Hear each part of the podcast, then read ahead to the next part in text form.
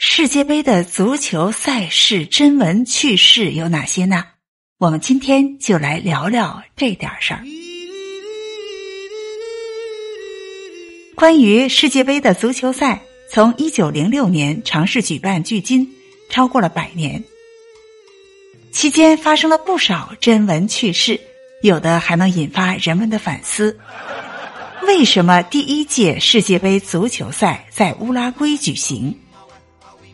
国际足球联合会早在一九零五年就决定，一九零六年在瑞士举行第一届世界杯足球赛。不过，令人遗憾的是，到报名日期截止的时候，竟然没有一个国家报名，国际足联只好取消了这个计划。二十多年以后，随着足球运动的普及和发展，国际足联再次决定在一九三零年举办第一届世界杯足球赛。由于一九三零年是乌拉圭独立一百零五周年，加上乌拉圭已经在一九二四年和一九二八年两次获得了奥运会的足球赛冠军，因此乌拉圭政府希望用一个家门口的世界杯足球赛的冠军来为国庆献礼。为了争得世界杯足球赛的主办权，乌拉圭许诺专门修建一个足球场，还承诺为参赛队支付旅费和食宿费。以及给每位球员每天五十美分的零用钱，这在当时已经是非常慷慨的承诺了。依靠这些诱人的条件，乌拉圭最终如愿以偿，获得了第一届世界杯足球赛的举办权。天助人愿，乌拉圭队以四比二击败了阿根廷队，成为了首届的世界杯冠军。世界杯差点儿变成美洲杯。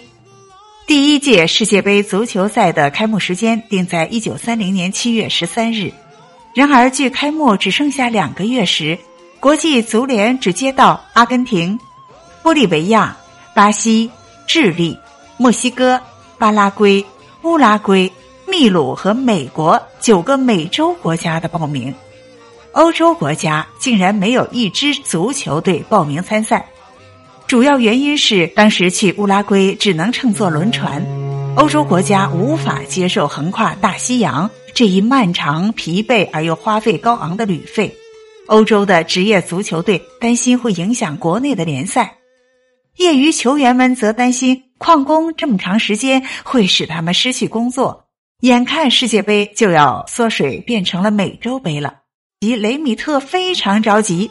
他和秘书长。积极的在欧洲各国游说，终于说服了法国、南斯拉夫、罗马尼亚和比利时四国参赛。罗马尼亚的国王卡洛尔还特别命令参赛的球员所在的公司必须给他们放三个月的假，